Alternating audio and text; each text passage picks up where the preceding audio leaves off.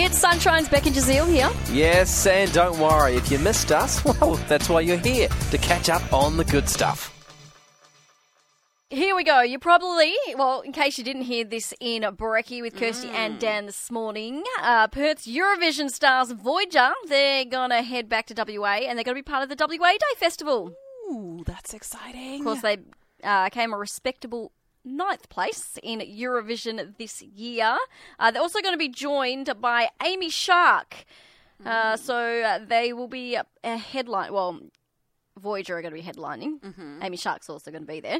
Uh, the uh, part-time, sorry, part of the free family event at Burswood Park on the long weekend That's of June cool. four and five. So they're going to be part of the W A Day Festival. I'm sure they're going to get a hero's welcome oh, as well. Oh, it's going to be so cool. I wonder if their car's going to be there. Remember the oh, car that he had on stage? Which is his own car. I know. Which is pretty cool. So, yeah, they are Check set to come. Check out the car park. Yeah, see if it's there.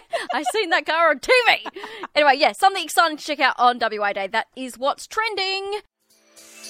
We really hoped you enjoyed that chat. It has been Sunshine's Beck and Jazeel. I think I enjoyed it more the second time. It was good. Left a nice taste in my mouth. We'll see you from three.